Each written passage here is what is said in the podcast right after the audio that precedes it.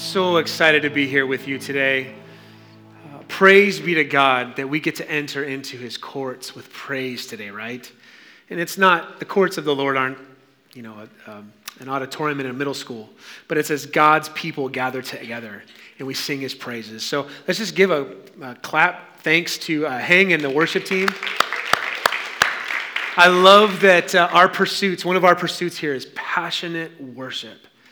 Our Lord deserves all our passion, all of our desire, all of our praise, all of our energy, because He's given it all up for us. And we can offer our bodies as living sacrifices back to Him.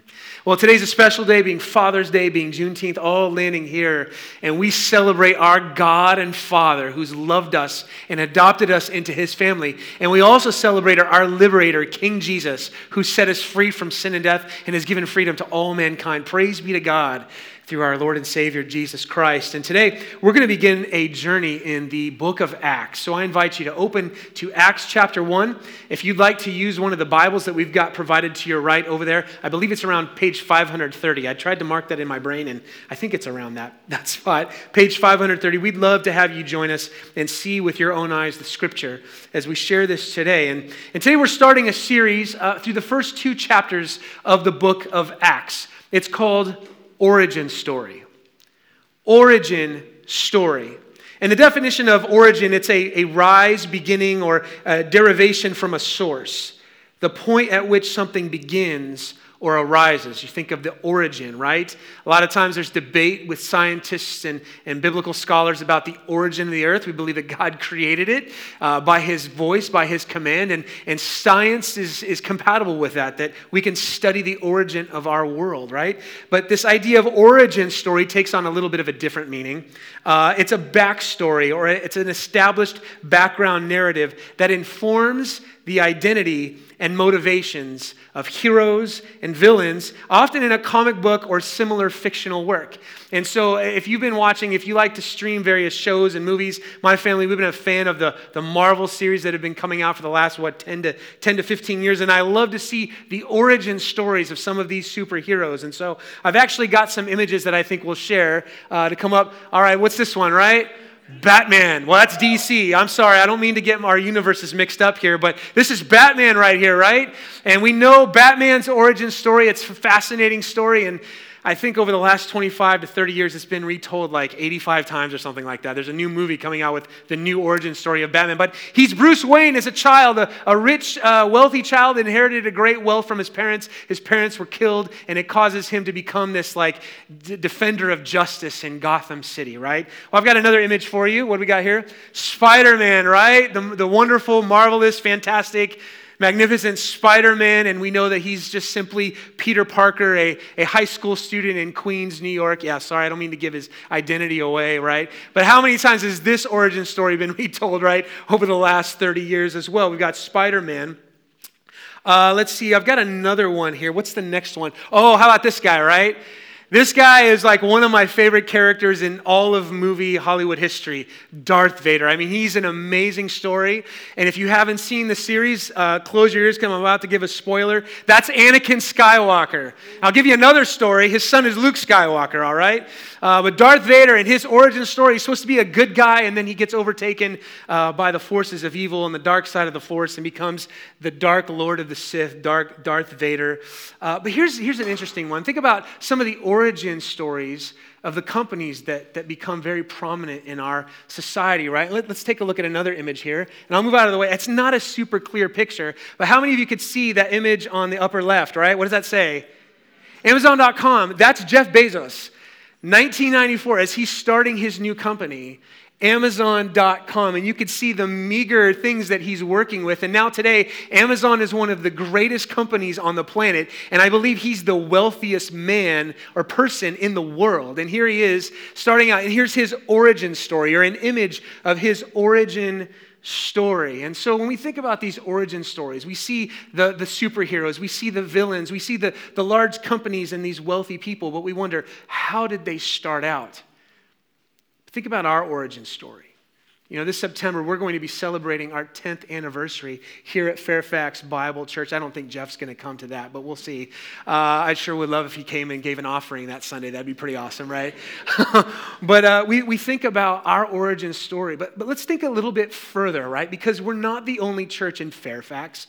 We're not the only church in, the, in Northern Virginia and the greater uh, DC area. We're not the only church in, in the United States nor, nor in the world. I mean, this church is a global, a global enterprise, and we think, where did this come from? When did it start? And over the next few weeks, we're going to be taking a look specifically at Acts chapter 1 and 2, at our origin story. Where did the church come from? We're going to be looking at the key persons that, that were involved here, starting today with the man himself, the God man, Jesus the Christ. And we're going to be seeing how the apostles began and, and when the Holy Spirit was sent and the first believers. Who were they? What did they do? What did they believe? And, and what did they become? And the significant events that birthed the church, uh, the ascension of Jesus to heaven, the, the Spirit's arrival at Pentecost, and that first gospel sermon. So, as we look at these first two chapters, and we're going to start with the very first verses in the book of Acts, we're going to ask ourselves, what is our origin story? Because I believe that story informs not just where we came from, but where we're going, our mission, and it informs where what we're called to do as we live out the commands and, and, the mission of Jesus Christ in Fairfax and in Fairfax County and in Northern Virginia and in DC and all throughout this world as we partner with other like-minded churches to say our origin story is found here and this drives and informs our mission. So let's take a look at Acts chapter 1 verses 1 through 5. And I'm going to ask for God's blessing. JT's down. I'm going to ask it again and let's pray together. Father in heaven, we ask, would you open our eyes that we may behold wonderful things out of your law? We ask this in Jesus' name. Amen. Follow along with me as I read aloud Acts chapter 1, verses 1 through 5. In the first book, O Theophilus, I have dealt with all that Jesus began to do and teach until the day when he was taken up after he had given commands through the Holy Spirit to the apostles whom he had chosen. He presented himself alive to them after his suffering by many proofs, appearing to them during 40 days and speaking about the kingdom of God. And while staying with them, he ordered them not to depart from Jerusalem, but to wait for the promise of the Father, which he said, You heard from me. For John baptized with water, but you will be baptized with the Holy Spirit not many days from now. This is the word of the Lord. And here we've got Luke, uh, the author of this book, who's starting out his account. You can kind of see here, this is the second part of this series. It's a two part series, right, that, that Luke is writing. And what was the first part? Well, it's the Gospel of Luke. And I think some of the pastors and ministers that have come through Fairfax Bible over the last year, they've been teaching from segments of, of Luke, which I praise God for. But, but we see here, this is the second part. And so we got to ask ourselves, well, what was the first part all about? How do these two link together. And so I actually would invite you, let's take a look then. What was that first book all about? And how does that inform how we understand the book of Acts? So back in Luke chapter 1, verses 1 through 4, I think we've got it here. Great. It says this Inasmuch as many have undertaken to compile a narrative of the things that have been accomplished among us, just as those who from the beginning were eyewitnesses and ministers of the word have delivered them to us, it seemed good to me also having followed all the things closely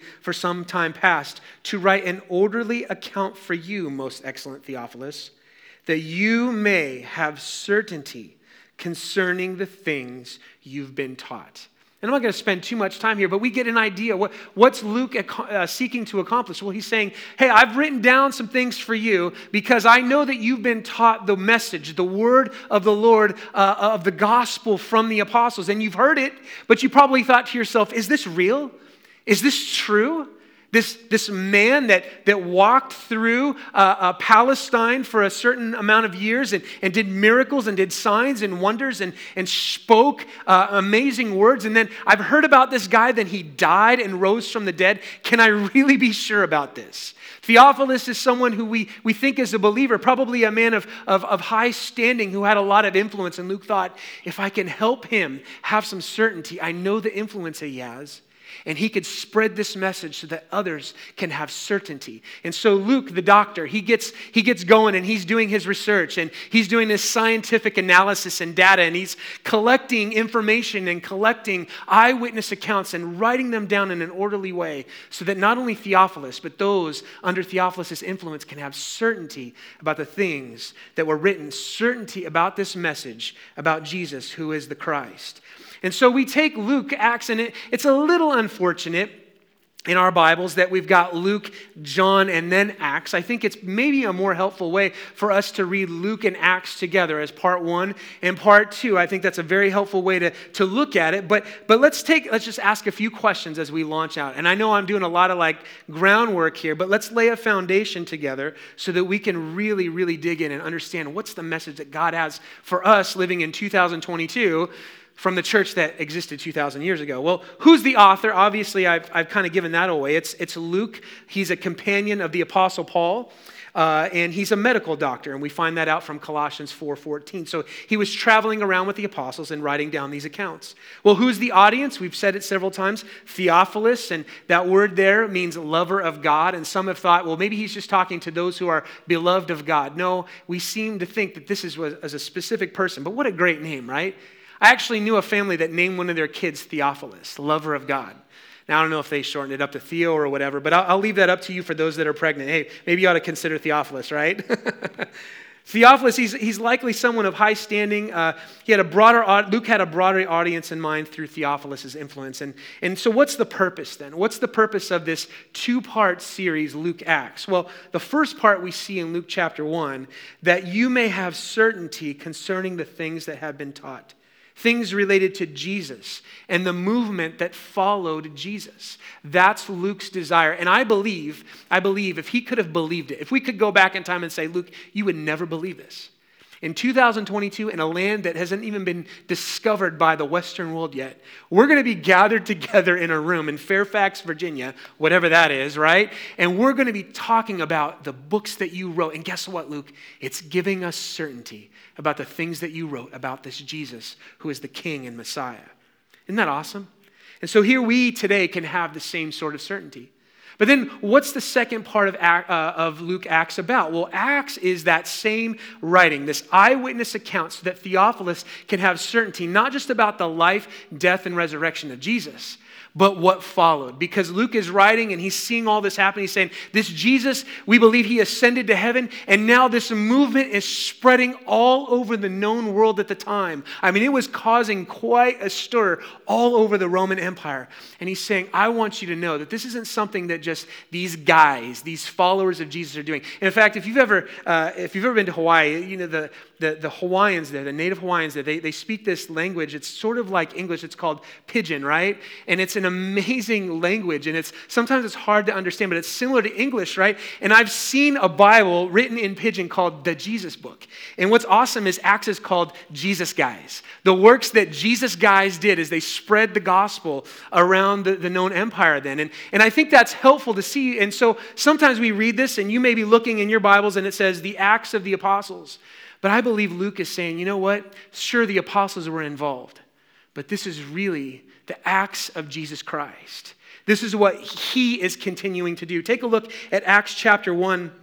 Uh, uh, verse, uh, verse 1 again. It says, In the first book, O Theophilus, I've dealt with all that Jesus began to do and teach. What's the implication here? Well, this is the continuation of the story. What Jesus is continuing to do and teach through the apostles, and the written record of that account of how this movement spread throughout all the known world. And here we are today because Jesus is still working today. Amen? Jesus is still working today. Well, we also got to see here that there's a little bit of an overlap, and that's what we see here in these first five verses. You know, if you watch, if you stream shows and stuff like that, sometimes it's helpful if at the beginning of a new episode they have you know, remember last time, here's a recap of what happened, a synopsis of what happened in about 30 seconds of what happened in the last episode. Because if you're like me, I got so many things flying around in my head. If I turn on that show, I'm like, wait a minute, where did we leave off? What happened, right? And they give you that little snapshot. Here's where we left off in the story, right? That's what Luke is doing for Theophilus in this second account. He said, Let me remind you where we were. And so you see this overlap of the end of Luke and the beginning of Acts. And you see almost a repeat of some of the information that's going on that we have here in the first five verses. But, but let's take a look at this overlap. What, what is it that Luke wants to remind Theophilus about as he's starting this second account that we see from the first five verses? First, it's this. Here it is Jesus is alive. Jesus is alive. You know, I didn't make a mistake back here, Theophilus. I said, He's alive. Oops, I got to start the account over again. Well, I wasn't quite so sure. I got fooled a little bit, but, but let me tell you no, no, no. Jesus is alive. And we see that right there in, in chapter 1, verse 3, that, that, uh, that, uh, that Luke is giving. Uh, Theophilus an account to say they saw him with proofs and with signs. And in fact, if you can, let's, let's take a look at the end of Luke chapter 24. Luke chapter 24 so we could see a little bit more in detail what Luke is talking about here. Luke chapter 24, verses 36 to 49. This is just the, the end of the story here in the first volume of Luke Acts. It says here in Luke 24, 36, as they were talking about these things, and these things are two of the disciples, they walked with Jesus on the road to Emmaus. They saw him alive. Nobody else had seen him. They ran back to the other apostles and said, We saw Jesus. We can't believe it. And as they were talking about these things, Jesus himself stood among them and said to them, Peace, shalom be to you. But they were startled and frightened and thought they saw a spirit. And he said to them, Why are you troubled and why do doubts arise in your hearts? See my hands, my feet, that is I myself. Touch me and see. For a spirit does not have flesh and bones as you see that I have. And when he had said this, he showed them his hands and his feet. And and while they still believed for joy and were marveling, he said to them, Have you anything here to eat? Ah, here's more proof. And he gave them uh, a piece of broiled fish. You see, a spirit or a ghost can't eat a piece of fish. And he took it and he ate it before them. Verse 44 Then he said to them, These are my words that I spoke to you while I was with you, that everything written about me in the law of Moses and the prophets and the Psalms must be fulfilled. Then he opened their minds to understand the scriptures and said to them, I mean, what a Bible study, right? He opened their minds to understand the scriptures and said to them, Thus it is written that the Christ should suffer and on the third day rise from the dead, and that repentance for the forgiveness of sins should be proclaimed in his name to all nations, beginning from Jerusalem. You are witnesses of these things. And behold, I'm sending the promise of my Father upon you, but stay in the city until you are clothed with power from on high. This is the way the first volume of Luke Acts ends, this, this great appearance. And you can see Jesus is coming before the apostles and say, Look, look at the holes in my hands. Look at the holes in my feet. Look at the, the hole in my side. Here I am. I was dead, but I'm alive. If you don't believe me, give me a piece of that fish right there and I'll eat it for you. I'm really, really, really here. And so we see this overlap. And, and what Luke wants us to see in this recap in these first five verses that Jesus is alive and that reliable witnesses saw him with their own eyes. Secondly, that what we see here that Luke is doing in overlapping these two stories a little bit is that Jesus is still at work. Jesus is still at work. Don't think, Theophilus, that just because I closed the book on the first volume and Jesus has ascended to heaven, and we're going to get to that next week, don't think that Jesus is done and now it's all up to the apostles. No, no, no. This movement, Theophilus, I want you to know, and by extension, what Luke wants us to know, is that this movement that has spread throughout the earth, this movement that has been tried and tested and persecuted, what Caesars and, and other rulers and emperors have tried to snuff out, Jesus has been at work, and we've got a church that spans the globe and has survived 2,000 years of church history. Now, that doesn't mean this church is perfect.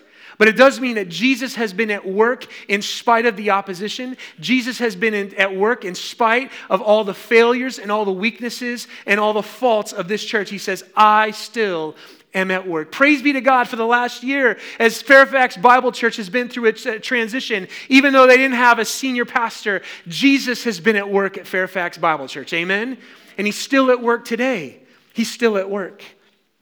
his mission continues through these eyewitnesses that saw, and they went out called as apostles or messengers as they spread the good news about Jesus. Thirdly, the good news is the message of the kingdom of God. It's the message of the kingdom of God.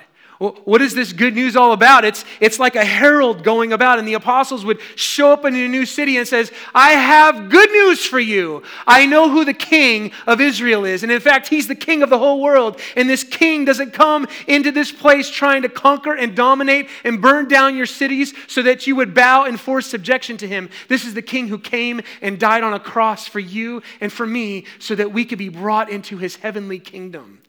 It's the message of the kingdom that Jesus is king. It's not a popular way too often today in our American culture, in our churches, to speak of the gospel as a message of God's kingdom. We're not too fond of kingdoms. In fact, uh, you know, over 200 years ago, our country fought to get out of a kingdom, right?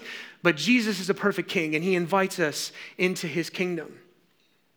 And that's what we see in Acts chapter 1, verse 3. Jesus, here he is, presenting himself alive to the apostles after his suffering by many proofs, appearing to them during 40 days and speaking about the kingdom of God. So, what's the big deal about this kingdom? What, why a kingdom? what's the big deal? Why, why do we need a kingdom? Why do we need a king? Well, again, Luke is, is emphasizing to his audience, to Theophilus, I want you to understand that what Jesus came to do was to establish and inaugurate his kingdom, the kingdom of God here on the earth. In fact, in Luke chapter 4, verses 42 to 44, I, I, think it'll be on the screen there for you, and I thank the team so much for helping me out with this. Luke chapter 4, verses 42 to 44, it says this And when it was day, he, being Jesus, went into a desolate place. He had spent all day healing and doing miracles for the people uh, in Galilee. And the people sought him and, and they came to him. And, and they're trying to get to Jesus because, like, hey, I got a cousin. Hey, I, I got an aunt or an uncle. I've got a mother or a spouse or someone. Or, in fact, I'm sick. I need your healing power, Jesus. Now, that was vitally important for Jesus to do. But listen to what Jesus' priority is. The people sought him and they came to him, and he would have kept, uh, they would have kept him from leaving them. But he said to them, I must, I must preach the good news of the kingdom of God to the other towns as well. For I was sent for this purpose. And he was preaching in the synagogues of Judea. Now, now Jesus came for many purposes, but he, he, he boils it down to one significant purpose. I've come here to preach the good news about the kingdom of God. That was his purpose. And, and eventually he would, he would say, Not only am I preaching the good news of the kingdom of God, but I'm also going to die so that I can establish and open up this kingdom of God here on the earth. But he says, I've come to preach the good news of the kingdom of God. So you can see Jesus has this focus. As insignificant as it, as significant as it was to heal people, he says, I must preach the gospel of the kingdom of God. Well, it says it there in Acts 1 3. We just read it again. Uh, he presented himself alive to them after his suffering by many proofs, appearing to them for 40 days, and speaking about the kingdom of God. So, right before he ascends, he has one final little Bible study meeting with the disciples. And what does he do? He says, I want to talk to you about the kingdom of God because you're going to go out and be my messengers. You're going to go out and be my heralds to go out and to declare, I am king. And I am inviting everybody, every town you go into, to join my kingdom by faith and repentance in my name. In fact, this idea of the kingdom of God, it doesn't show up often in the book of Acts. But we could see it's very significant because it provides the bookends of this entire book. Jesus began Acts 1 3 speaking to the apostles about the kingdom of God. And how does the entire book, this second volume of Acts, end according to Luke? Well, in Acts 28, verses 30 to 31, we see one of those messengers, the apostle Paul, who's out there. And now he's taken this good news about the kingdom all the way from Jerusalem and he's gone to Rome and he's waiting to appear before Caesar. And guess what Paul is talking about? Guess what he's declaring as a herald and a messenger for Jesus? What does it say? Acts 28 30 to 31. He lived there in Rome under, under guard as a prisoner two whole years at his own expense, and he welcomed all who came to him, proclaiming the kingdom of God and teaching about the Lord Jesus Christ with all boldness and without hindrance. So, as we look at this origin story, we first see Luke wants us to see the origin of us, the origin of you and me, Fairfax Bible Church, and every church across this globe over all time and past, present, and future. Why are we here? We're here because a message about a king and his kingdom. That is our origin story. Well, you may be asking yourself, but what is this kingdom? I mean, if you're saying we here are a representation of God's kingdom, it doesn't look like a kingdom to me. where's the throne? Where, where's the crown? Where's all the pomp and circumstance and all this, this, this, this great riches here that should go along with a kingdom, right? Well, I love this definition of the kingdom of God. This is from uh, uh, D.A. Carson. He says this the kingdom of God refers to God's sovereign rule over his creation a rule that Jesus restores by bringing forgiveness of sins and reconciliation through his life, death, and resurrection. Though the phrase kingdom of God occurs only six times in Acts, it appears prominently at the beginning and end, framing the entire book. That's what the kingdom of God is. It's a different kingdom than you and I would think. In fact, Jesus told his disciples, Don't think that my kingdom is the kingdom like the Gentiles. They love to stomp around, they love to rule, they love to assert their authority. But you've heard it before. I know from this pulpit, from this stage here at Fairfax Bible Church, our Lord and Savior Jesus Christ, He's shown us a kingdom that from our perspective is completely upside down. What it really is, is that we're the ones that are upside down because of our sin and our rebellion and our bucking against God God and we think that we know how to rule. We think we know how to have authority better than our God does. But he says, I'm going to show you what real rule looks like. It's bringing peace and love and hope and righteousness and true justice to people and to humanity. The kinds of love, peace, justice, and, and, and, and, hope that was stripped away by Satan and by Adam and Eve from that garden, and, and, and, and humanity's been cast out ever since. But Jesus has come to restore that kingdom back to humanity. And so this is a message about the kingdom. And that's what Luke wants us to know. But, but what do you got to have in order to have a kingdom? Right? What do you got to have? Do you need a throne? Do you need a crown? You could have a kingdom without those things. One thing you cannot do without in order to have a kingdom, and that's a king. You must have a king.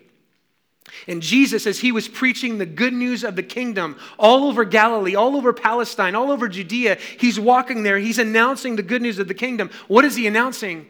I have been anointed by the Father through the Spirit to come and announce release to the prisoners, to announce good news to the poor, to announce hope for the hopeless. And that day has come. Why? Because the King is standing in your midst. I am the anointed one. I am the king who has come. And God the Father is showing through signs and wonders that I am who I say I am. And I can offer you the way into God's eternal kingdom.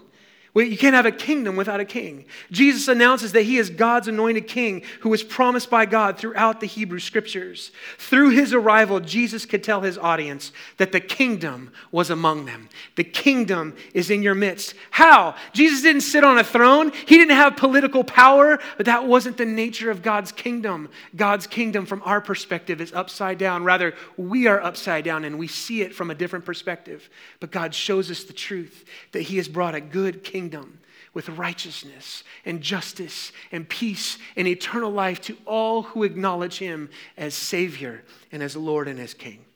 And so we've gotten through all of that to get to our big idea this morning. Our risen King Jesus, he requires our allegiance and he grants us his assurance. Our risen King Jesus requires our allegiance and grants us his assurance.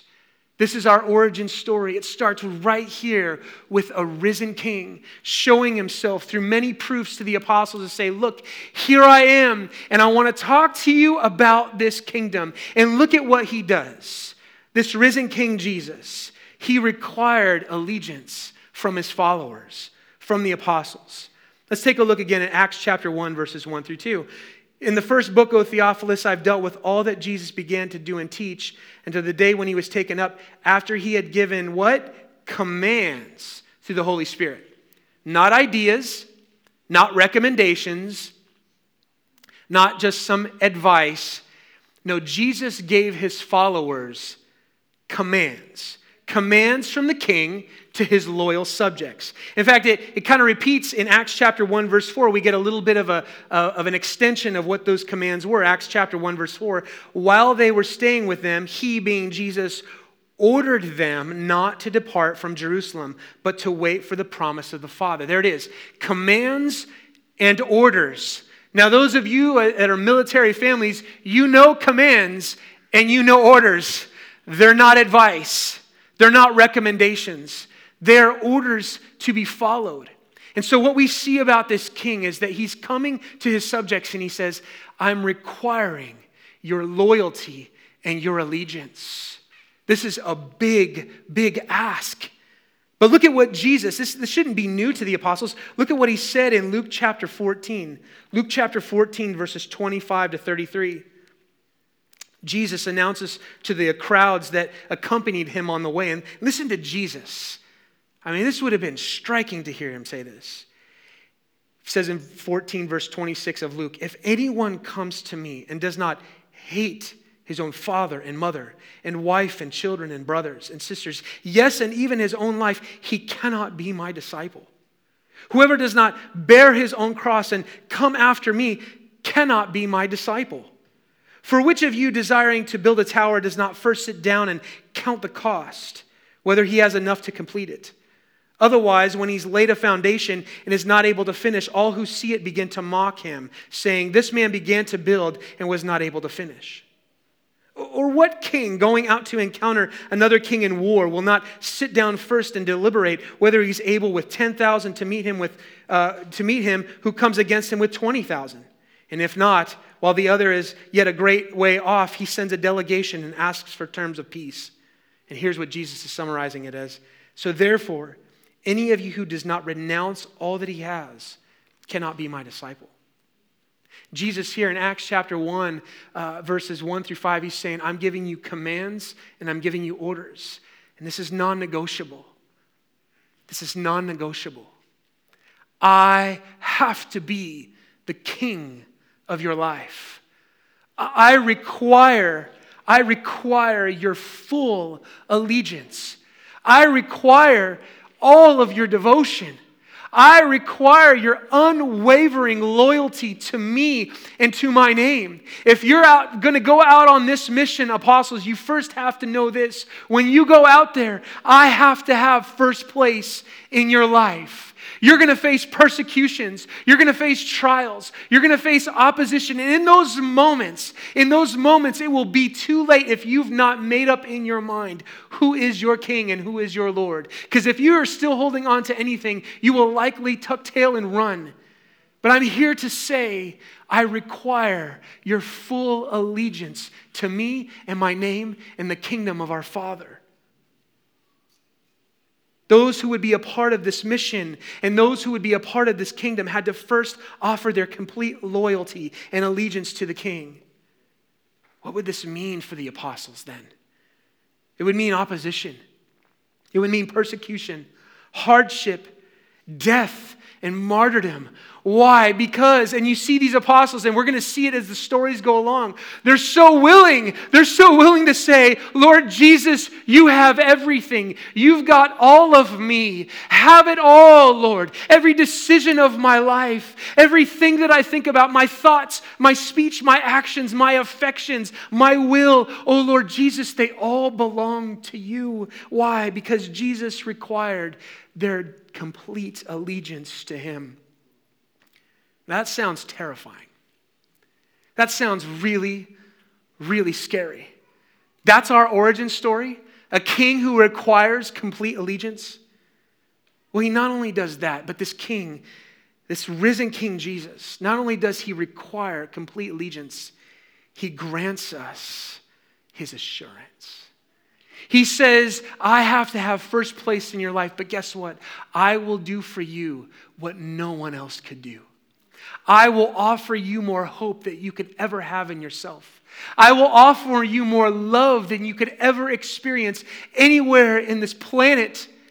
I will give you the righteousness that you can never earn nor achieve on your own. I'm giving you my assurance, so give me your allegiance. Our risen King Jesus grants us his assurance. Well, what were some of the assurances that they had as they were getting ready to launch out on mission? Well, first of all, they had the assurance of eyewitness testimony to his resurrection. I'll tell you what, friends, I'm not willing to go and die for this Jesus if it's just kind of a rumor that he rose from the dead. Oh, yeah, yeah, you know, some people said that they saw him. You know, they, saw, they thought they saw him walking by the place at night. You know, they thought they saw him, you know, knocking at their neighbor's door and then they turned their head and he was gone. I'm not dying for that Jesus. And I don't think the apostles are either. But he said, No, no, no, I'm giving you eyewitness testimony. You felt me. You saw me. You, you, you hugged me. We were together. You saw me eat that fish. You know, I've given you eyewitness testimony that I am alive. Be assured of that. I am the risen king. Well, the, the next assurance that Jesus gave them is the assurance of the scriptures that point to him. He, Jesus saying, hey, look, this isn't a movement that's just sprung out of nowhere. I'm not creating something new. I've shared with you the Holy Scriptures, which at that time was just the Old Testament, Genesis to Malachi. And he says, I've sat down with you men. I've walked you through the Hebrew scriptures, the law of Moses, and all the prophets, and I assure you that what I've come to do and what I've announced, it's not something new. It's something that's been rooted all the way back to the garden, the promises that God gave to Adam and Eve. Be assured of this the scriptures speak about me. What was, was another assurance? He says this uh, I'm assuring you of the presence of the Holy Spirit. It, it says there in Acts chapter 1 of verse 5, he says, John baptized you with water, but you will be baptized with the Holy Spirit not many days from now. See, Jesus is saying, I'm not going to leave you as an orphan. Oh, I love John chapter 14, verses 16 to 18. The disciples are getting afraid. Jesus is going away. He says, I'm not leaving you as orphans, but I'm doing something for you. I'm sending the Holy Spirit to comfort, encourage, and empower you. And finally, the assurance that Jesus is giving in this moment, he says, I assure you the although I'm going to heaven and sending the Spirit, I will come back to judge evil. I will come back to vindicate you for every opposition, every persecution. Even if your life is taken from you, I will return one day to resurrect your body and vindicate you and give justice to this whole world. Be sure of that. The King will return the king will return. He will come to judge evil and make all things new, including us. So, this Jesus, this risen King Jesus, the, the very key figure of our origin story, he requires our allegiance, but he grants us his assurance. His resurrection was witnessed by eyewitness testimony. He's given us the scriptures that point to him. He's given us the spirit to comfort and guide and encourage and empower us. And he's given us the assurance that the king will return to judge evil and make all things new. Which brings us back to our big idea this morning as we close. Our risen king, Jesus, requires our allegiance and he grants us his assurance. What does that mean for Monday? What does that mean for you and me today? And uh, we're getting ready to send off some people here in just a few moments that are, that are going and being sent off out of loyalty to King Jesus and assured of him of promises. Well, I think about this as an individual. You know, you think about this idea of, uh, you know, this allegiance that comes along with ins- uh, assurance. Think about your workplaces. Think about your neighbors. Think about the culture that we live in. Think about all that's going on in the news. How much more difficult it feels every single day almost to follow Jesus. And I, would say this you know, we're here to encourage each other and love each other, but I think one of the, the ways we encourage each other is to have some courage and boldness. We talked about that last week from the book of Joshua. Be strong and very courageous because the difference maker is with you. And I, and I love that tension. You're going to go through hardships, it is going to be tough. You're going to face opposition, you're going to have people laughing at you. Mocking at you. I remember one time I shared my faith with a, with a coworker years ago, 25 years ago probably. And I remember I shared the gospel with her and, and she heard about Jesus and coming to die on the cross and he never sinned and he rose from the dead. And she goes, and you believe that? I said, absolutely. She says, that's the craziest thing I've ever heard. You sound nuts. You believe that? I said, I absolutely believe it with all my heart. But in that moment, I could feel the tension in my heart. I look like a fool right now. I sound like an idiot to her. She looks at me as, as a weak fool that would admit his own sin and trust in that guy that lived 2,000 years ago and died on a cross and claimed to rise from the dead, and I'm giving my whole life to this thing. Oh, friends, we can look like fools just this week, I was at a car dealership and I was talking with a, a young man, and, and he was a very kind young man. He was a, a Muslim young man, and he was just talking about how all the religions in his perspective and in his worldview all kind of lead toward the same path. And so we've got to have respect for each other. And I agree with that wholeheartedly. But the one part I cannot agree with is that there are many lords, many gods, many paths. And I shared with him in this moment, wondering, what would he think of me? How would he look at me? But I had to declare, Jesus said, John 14, 6, I am the way, the truth, and the life. Thankfully, he didn't laugh at me at this moment, but it takes some courage sometimes. But let's think about our brothers and sisters across this world that they could confess that with their mouth, and, and we might fear a little chuckle or a little mockery. It could cost them their lives. But that's what it means to follow this king, the center of our origin story, who requires our allegiance, but he grants us his assurance. As a church, in the days ahead, we, we want to live on mission. We want to love Christ. We want to live sent. We want to be bold in speaking about the good news of Jesus. But as we make disciples here and as we love each other, we've got to ask ourselves as we review this origin story what do we do with this king? As a congregation today, as one who is here worshiping with us in this church, I want to ask you Does Jesus have your allegiance? Does he have your loyalty in your decisions? In how you manage your body sexually? And how you manage your finances? And, and how you view entertainment does Jesus have the allegiance of you and me and us as Fairfax Bible Church? And as we ask that question, it's scary to think about. But we can also remember that Jesus has given us his assurance I'm alive, you have my word, I've sent my spirit, and I'm coming again. And with that, we can take that step of faith as a church, living on mission together, remembering this origin story, and says, Yes, King Jesus, our risen King, you have our allegiance. We receive your assurance, and we will live for your mission. Let's pray. Our Father in heaven, thank you that Jesus has risen from the dead. What hope we have in him. What glorious assurance we have that he is truly risen from the dead that He's given us His word, His spirit, and that He's returning again.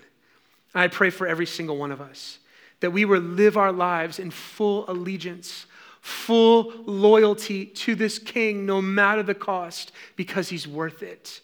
Oh, I pray that you'd find uh, every individual, every family, uh, every education, every career, every marriage, every home here at Fairfax Bible Church that we would reflect upon this and ask, Lord Jesus, do you have all of me? And Lord Jesus, do you have all of us? As we consider this mission that we're called to, we must bow to the King and look to him for our assurance. It's in his name, the risen King Jesus, we pray.